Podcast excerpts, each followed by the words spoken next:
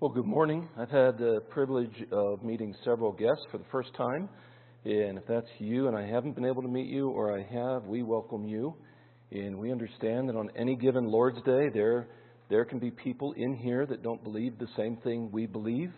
And we're not here to simply force feed that to you, but we welcome you to look at the text of Scripture and to evaluate it and to really be on the same pursuit we are on, and that is to seek truth. And that's why we've gathered this morning to honor the Lord Jesus Christ and worship Him in spirit and in truth. So we welcome you, and we're glad that you're here with us as well. Revelation 16 does not feel like Psalm 23, does it? It doesn't feel like the beauty of creation in Genesis 1, but it is the necessary response to Genesis 3, where the first man and woman chose to disobey God, to assert themselves as gods, and try to replace God on his throne. And from that, then issues a curse from the Lord. And it is that curse that we believe, Scripture teaches, we are all under. For all have sinned and come short of the glory of God. We have been doing a study in Revelation, and there's a lot of terms in Revelation 16 that I will not redefine this morning. Um, but I would encourage you, if this is your, if you're just parachuting in on this series, uh, to find out who the dragon is and who the beast is and the false prophet, and to look at some of these terms. And if you if you don't have a Bible or you need a study Bible, just please come talk to myself or Pastor Matt um, after the service. Revelation is intended to be applied. Revelation 1, verse 3, it has its own blessing, but then we are to obey it. And its application, however, is not simply for the future. A lot of the explanation points to the future, but its application is intended to be applied right now. For example, I knew last year that I would be traveling to the Himalayas to trek part of the Manaslu circuit. That future event motivated actions last year. Does that make sense? So I had to make sure that my crushed foot was able to sustain long hikes, so I started to go on longer hikes. I knew that one of the important pieces of equipment was a good high level pair of hiking boots, so I bought those uh, long enough ago to start breaking them in so they're comfortable. I bought nice socks We're making sure we have the capacity for filtered water. All that preparation goes into a future reality. That future reality hasn't even happened yet. Lord willing, it will happen in the next several weeks, but we have been planning for that future reality from as soon as we knew about it. Scripture says it is appointed for everybody to die once, and after that, the judgment. That's the reality. Are you preparing for that now? What preparations? What gear? What decisions? What training? Because if you're not preparing for that reality and all of a sudden it strikes, Romans 1 says there is no excuse. 2 Timothy 3:16 to 17 says this, all scripture is breathed out by God and profitable for teaching, for reproof, for correction, and for training in righteousness, that the man of God may be complete, equipped, or outfitted for every good work. We're outfitting for a trip that is coming very soon. We are, we are doing strengthening exercises. We are, we are studying maps. We are buying the right gear. How does Revelation outfit us. Because Revelation 16 this morning, rather than just sort of where does this puzzle piece fit on the larger map of prophecy, Revelation is intended to be applied right now. How does it do that to us? Well, it equips us, it outfits us for the trip ahead by telling us that ultimately God wins that this seeming struggle, this seeming turmoil, this, this seeming victory that Satan likes to brag about is not the reality. The reality is God wins. And we're going to see that especially as we move towards Revelation 18 and 19 and then 20 and 21. And we will also see that those who have placed their dependence in Jesus Christ as the Lamb of God who takes away the sin of the world, they are victors with him. They are overcomers. That's a, that's a word that Revelation loves to use. So in Christ, we too are then overcomers. But here's the sad part those who reject God, who worship the beast and its image, who receive the mark, they also lose. That's the reality of Revelation 16. So if you see this book as being about determining who exactly the Antichrist is or what exactly the mark of the beast is and what it will look like, I suspect Revelation will not change you very much this morning. It will not outfit you.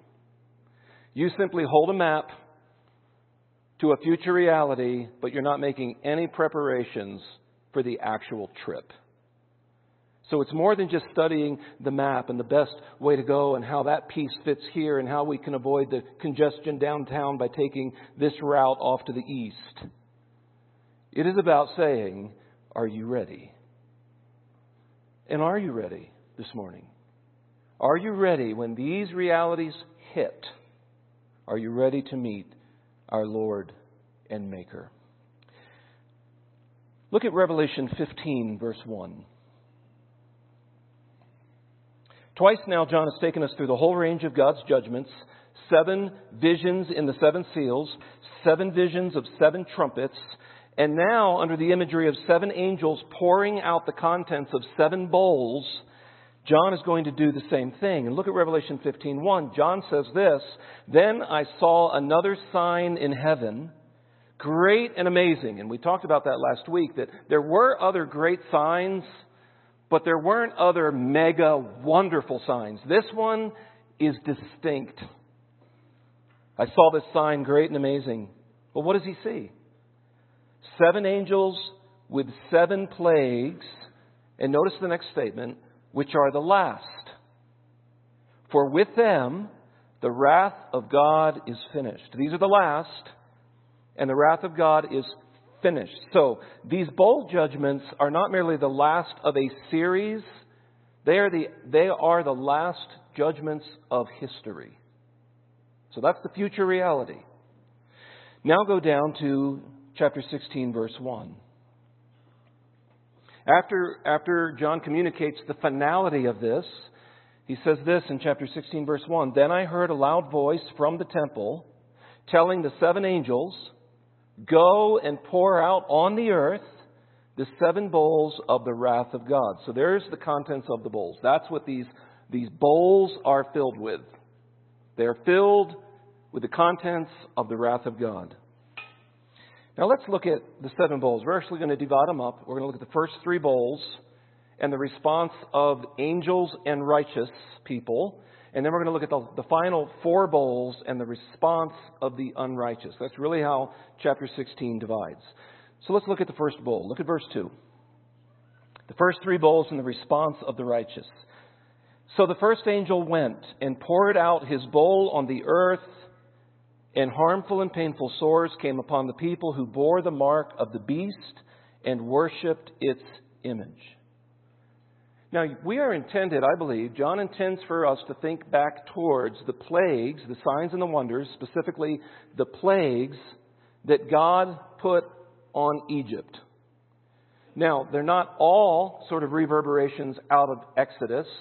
For example, the fourth one is a completely new plague, and I think, I think maybe in part so that we realize these aren't just referencing back to Exodus, these are new, and they are the final ones. But there is some great resemblance. And here you have this bowl, these painful sores, harmful and painful sores being poured out on who? Who are the recipients?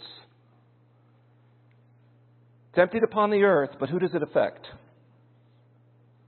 Upon the people who bore the mark of the beast and worshiped its image. Now don't miss that.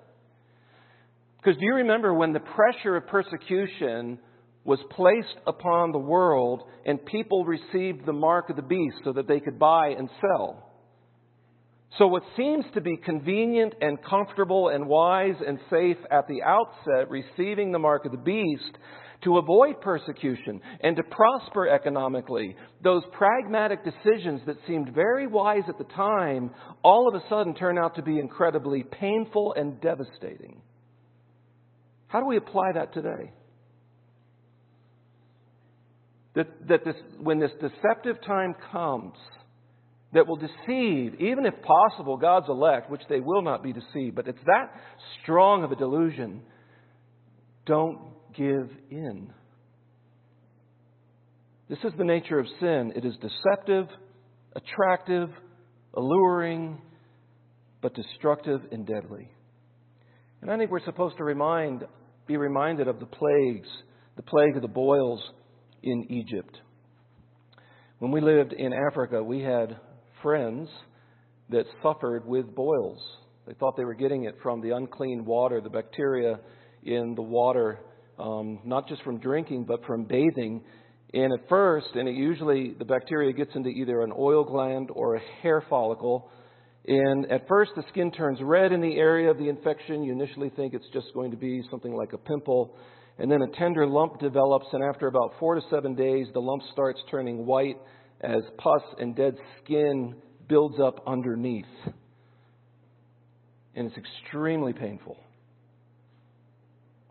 Do you know this, isn't an, this is an appropriate picture as the price for choosing sin? It is an appropriate picture for those who say, No, God,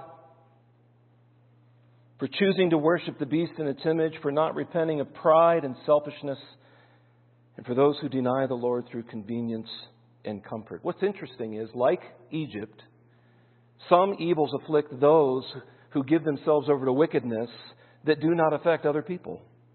And again, you're seeing both the power of God, but also the protection of God upon his own people. Well, with that great news, let's look at the second bowl. Verse 3. And that's not good news. Well, it's good news for those of us who are safe in Christ, but it's really not good news. Look at verse 3, the second bowl. The second angel poured out his bowl into the sea, and it became like the blood of a corpse, and every, every living thing died that was in the sea. Now, notice John's careful use of the term like. It doesn't turn into the blood of a dead person, but it is like the blood of a dead person, coagulated, pasty, lifeless. If you go back to the, the, the, trumpet judgments, the first four trumpet judgments only affect a third of the earth, a third of the sea, a third of the fresh water supply, and a third of the lights of heaven. But now, these final judgments, the last of the wrath of God, affects everything. Look up at verse 3 again. It became like the blood of a corpse, and what's the next word? Every living thing died that was in the sea. When I was a younger boy, we loved fast dirt bikes and go karts. And it seemed like my neighbor Joey always got the best of both. We always had to find that like $57 1974 model, and he got like the brand new, then brand new was 1986, right? But it was faster and it was better. And his parents bought him a top of the line go kart, which was fun for a while, but then we realized they had put, and some, some of you guys will remember this, they had put a governor on the engine. Maybe you know what a governor is. And a governor does exactly what it says it does it governs your speed. And we knew the engine had more in it, but we go, and that's as fast as you could go. It just pulled it way back. And this, parents, is when young boys become mechanics. This is how you learn. Okay? And you do your research because there was no internet then. So there's none of this Google how to remove a governor. Uh, you had to actually, you know, find out guys that had done this before. And once we did, that thing screamed to dangerous levels. There was no restraint, right? You know what's happening in these bowl judgments? There's almost no restraint now. There's no governor. There is a divine dangerousness when that angel takes that bowl and pours it out upon the sea, and every, no governor, it's not a third now, it's not even a half, it is every living thing dies. No more fish, no more seafood, no more life in the sea, no more nature programs documenting the amazing beauty of those creatures, because everything is dead and it stinks. Let's look at the third bowl together. Verse 4. The third angel poured out his bowl into the rivers and the springs of water. So you go from the salt water, now you go to fresh water. And they became, notice it doesn't say like blood. Did you catch that? They became blood.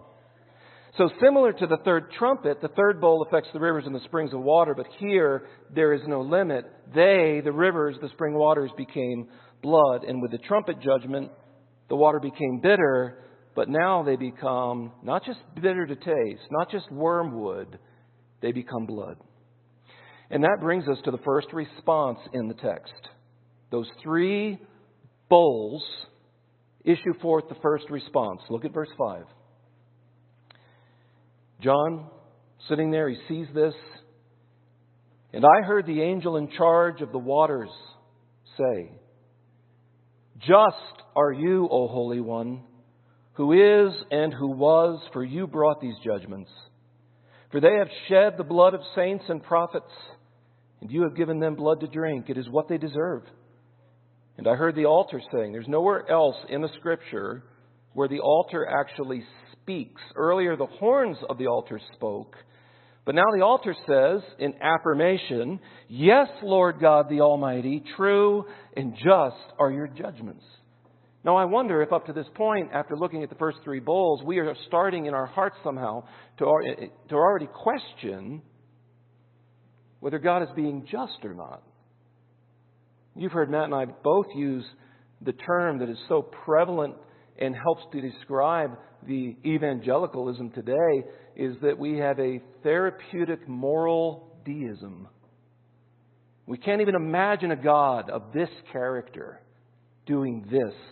So an angel comes out, and the altar speaks, and it says, Just are you, O Holy One. Yes, Lord God the Almighty, true and just are your judgments. So the source of these judgments, no question, it's God. You brought these judgments. This is not some accident in history. It's not some mistake in human advancement. It's not simply that the people are warring. It is God stepping in to judge. And that judgment is just and holy. Notice that. This incredible angelic being, holy, what words does he use for God? I mean, men throughout history have been tempted to worship angels. And now you have an angel saying, God is what? No, no, no, no, no. God is unique. God is one of a kind. God is perfect in holiness. Notice how the punishment fits the crime. For they have shed the blood of saints and prophets, and you have given them blood to drink. It is what they deserve. Remember, a couple chapters ago, you had the martyrs underneath, interestingly, the altar. And they were crying out, Lord, how long? How long until you vindicate us? And he says, Rest, wait a little while until your number is full, so there would be other people martyred. The world would come in in great satanic hate and kill God's people. But now, he gives them blood to drink by pouring out that third bowl and causing all the fresh water to turn to blood. I want you to notice this. Notice what's missing in one of the descriptions. Look at verse 5 again. Of course, the, the angel in charge of the water says, Just are you, O Holy One. And I want you to notice this phrase and tell me what's missing. So you've got to look at this or at least listen carefully. O Holy One, who is and who was and what's missing? What are we used to hearing? And who is to come. Why is that missing? He's here. He has arrived. The consummation is now at the doorstep. So the big question is what will you do when God arrives like that? This isn't fear and intimidation. Not in an unhealthy way. Nobody's trying to manipulate someone's emotions this morning. We're simply looking at the breathed out Word of God who says, who is, and He's here.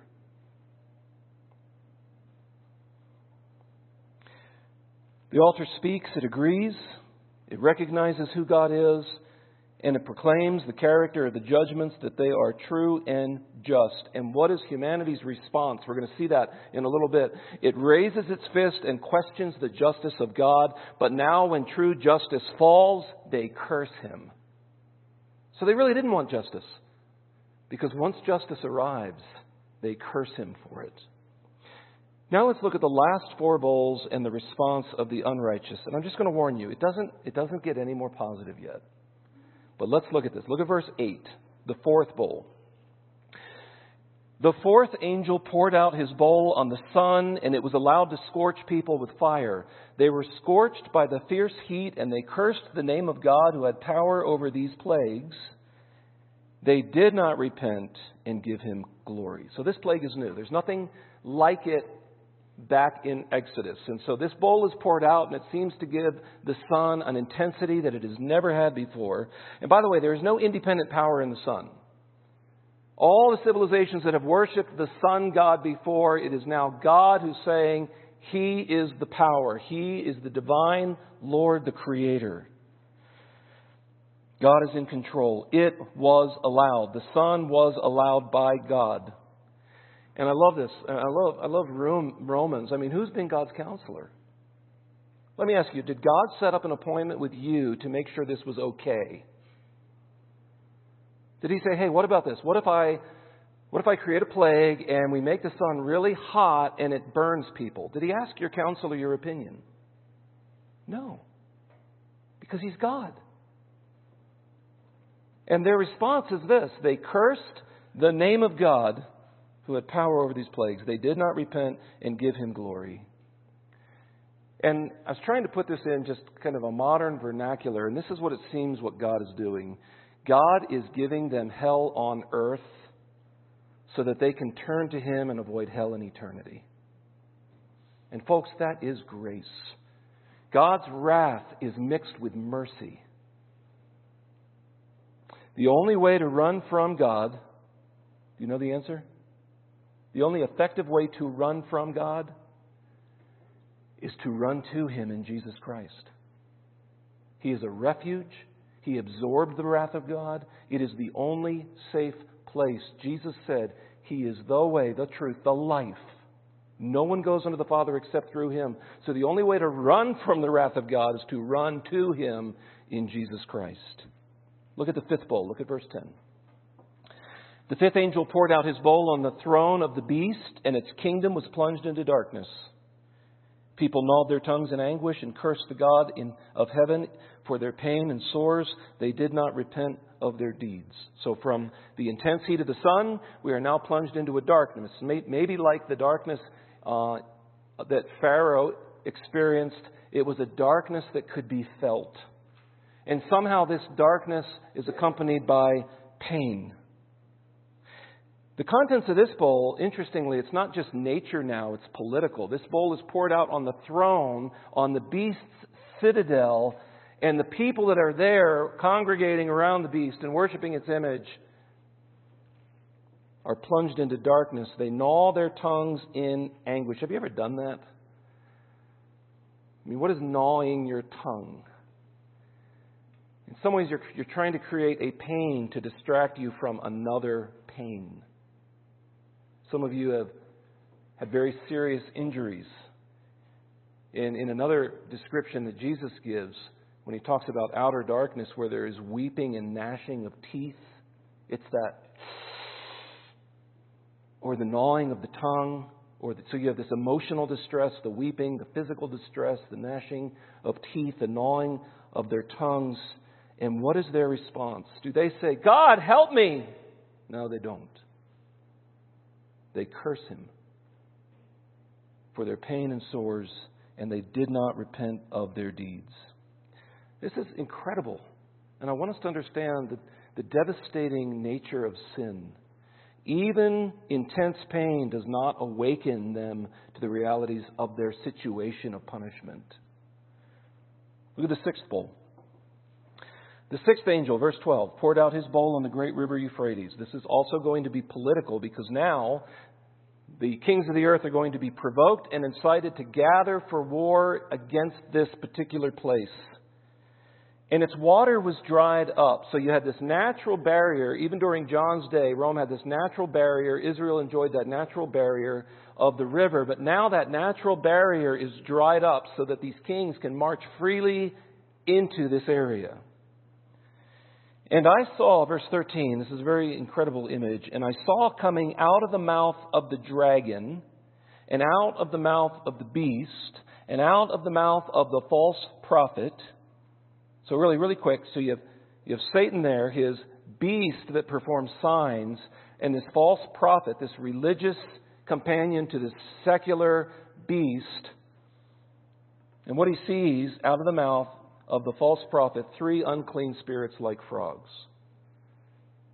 Now, I have children that like frogs. But in, in John's day and in the days of Egypt, frogs were unclean, carried disease, and they were not to be trusted.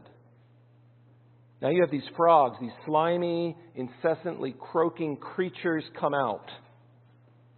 For they are demonic spirits performing signs who go abroad to the kings of the whole world. Now remember, unclean spirits like frogs. Don't think, you know, they're like frogs. There's that word like. It's not exactly it, but that's how John is describing it. And they are demonic spirits performing signs who go abroad to the kings of the whole world to assemble them for battle on the great day of God the Almighty. You know, more is said of the sixth bowl than any other bowl. John goes into more detail here than before. Now, the river Euphrates was mentioned earlier when the sixth trumpet was blown. Remember, there are three sets of sevens seven seals, seven trumpets. Now we're in seven bowls. Partial, partial, full. So when the sixth trumpet was blown, the river Euphrates, um, you had four angels come out and they destroyed one third of mankind. Now it is dried up, and mankind now gathers for destruction to make way for the kings of the east. Now, don't miss the warning. Look at verse 15. Behold, I am coming like a thief. Blessed is the one who stays awake, keeping his garments on, that he may not go about naked and be seen exposed. So these are the ones that do not have the white robes, the righteousness that God provides. Verse 16, and they assembled them at the place that in Hebrew is called Armageddon. Now, I have stood on the literal spot over the valley of Megiddo, and military experts say that this, I mean, if that's where it is going to be, is actually one of the perfect theaters for a large scale war among nations. It's an incredible, incredible valley, spans out, surrounded by these higher elevations. And this is, this is familiar end time imagery where God says He's going to gather all the peoples from the earth to a specific spot so they can face judgment. That brings us into the second bowl. That's all John says about it. He doesn't go into great detail, but look at the seventh bowl. Look at verse 17. The seventh angel, here we are, finally, we're at the last bowl, the last contents of the last bowl. The seventh angel poured out his bowl into the air. And a loud voice came out of the temple from the throne saying, What does he say? It is done. Now, Scripture sort of gives Satan the title that he is the prince and the power of the air. Matter of fact, when he attacks Jesus in the wilderness, he actually offers him all the kingdoms of the world, and it seems like it's a legitimate offer that he can give to him.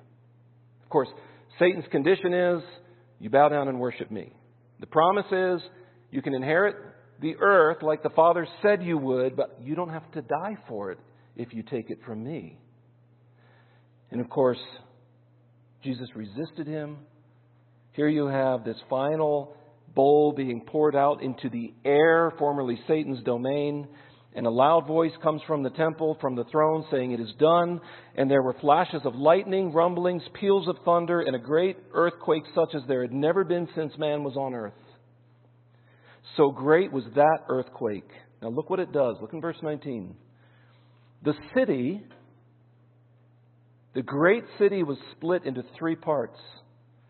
And the cities, plural, of the nations fell.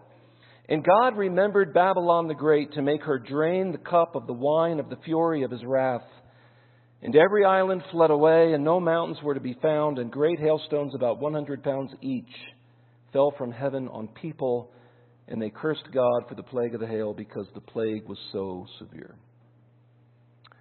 Leon Morris, in his commentary, says John leaves us in no doubt that Babylon is to receive the most wholehearted opposition conceivable from an all powerful and all holy God.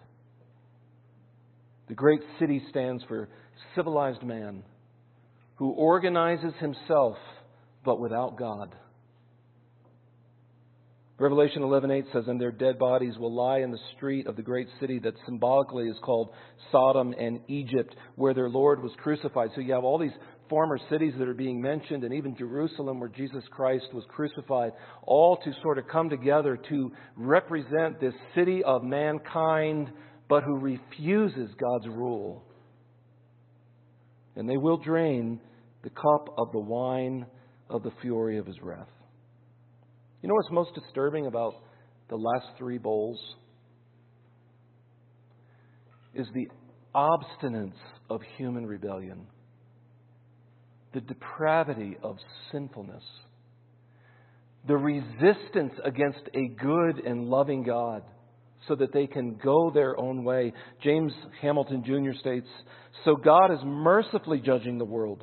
God is lovingly showing how futile and vain and broken are the false religions and the selfish pursuits and the proud imaginings. It seems that God is going to show the rebels an awesome display of his unconquerable might to offer them a final opportunity to surrender. I think that's, that's the grace in this passage. It's the unmerited favor that God still invites safety to them, even though they have been resisting Him. He is designing a hell on earth to prevent them from spending hell in eternity. So, how do we respond to this? How do we apply this? That's fascinating. Maybe, maybe there's folks in here that are still, whether is this true or not? How do we apply this right now? Well, here's, here's a truth that comes out of the text God is just, and God's judgments are just. You cannot change God's character. Matter of fact, the New Testament says even when you're unfaithful. He is not. It says that he cannot tell a lie. You cannot change God's character, nor can you change the necessity of a holy and righteous God. You cannot change the necessity of Him pouring out wrath upon sin. But you can change the outcome. And here's how God's justice will either fall on you or it will fall on Christ for you. God's justice will either fall square on you, and it'll be a fearful day when that happens, or it will fall on Jesus Christ for you. Remember Jesus absorbed the wrath of God by becoming a sin offering for us. 2 Corinthians 5:21 For our sake he made Jesus to be sin, a sin offering, not a sinner, but a sin offering who knew no sin, so that in him we might become the righteousness of God. And God does not pour wrath out on his own righteousness. So when you stand in Christ, it's one of, it's, it's one of Paul's favorite terms. In Christ. When you are in Christ, you are safe. And when you are in Christ, the wrath has already been poured out. The wages of sin is death, but the gift of God is eternal life through Jesus Christ our Lord. So as the trip approaches, are you ready? What will your destination be when the reality hits? Let me read to you what Jesus said in Matthew 25. When the Son of Man comes in his glory, and all the angels with him. Then he will sit on his glorious throne. This is Matthew chapter 25. Before him will be gathered all the nations, and he will separate people one from the other as a shepherd separates the sheep from the goats. And he will place the sheep on his right, but the goats on his left.